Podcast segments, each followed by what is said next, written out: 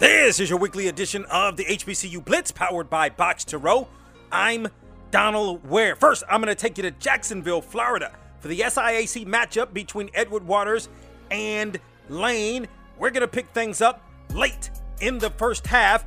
Edward Waters with the 17 to 14 lead and possession. Russell will take the snap. Delay draw, handoff to Hugie. Hugie trying to get outside and does. Hugie with a head of steam, spins up and tackles, and he will walk into the end zone. Touchdown, Edward Waters. Just the individual effort there by Deshaun Hugie goes in from 26 yards out. The point after touchdown was no good, but the Tigers held the 23 to 14 lead. Now we're going to move all the way to the third quarter with about four minutes remaining. Score still 23 to 14. Edward Waters with the lead. Lane with possession. Under center goes Gaston, takes a snap, turn, hand to the back, left side, first down and more. He's going to walk into the end zone for a touchdown. Jamarcus Banks from 12 yards, and the Dragons pulled to within 23 to 21. But Lane wasn't finished, looking to cap the game off early in the fourth quarter. Shotgun formation for Russell. Takes the snap. Back to pass. Looking left, throwing far side for a man is touchdown. Touchdown, Edward Waters!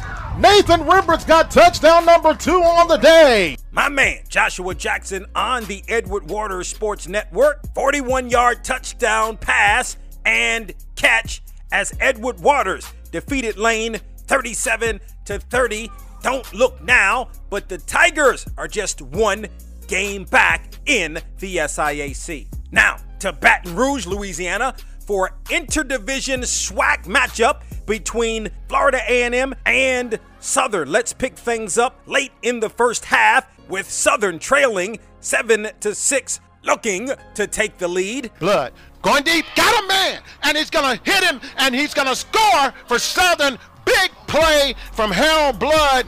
Touchdown, Southern University. The lights are out and they're back on. Big play for the Southern offense. 72 yards to Chandler Whitfield on the reception, and the Jaguars regained the lead at 12 to 7. Then came the extra point attempt. Kick is blocked by Florida A&M, and they're going to scoop this ball up. He could get two points on it if he continued to run. He's at the 50, at the 30, the 20, the 10, it looks like Florida A&M may get two points out of this.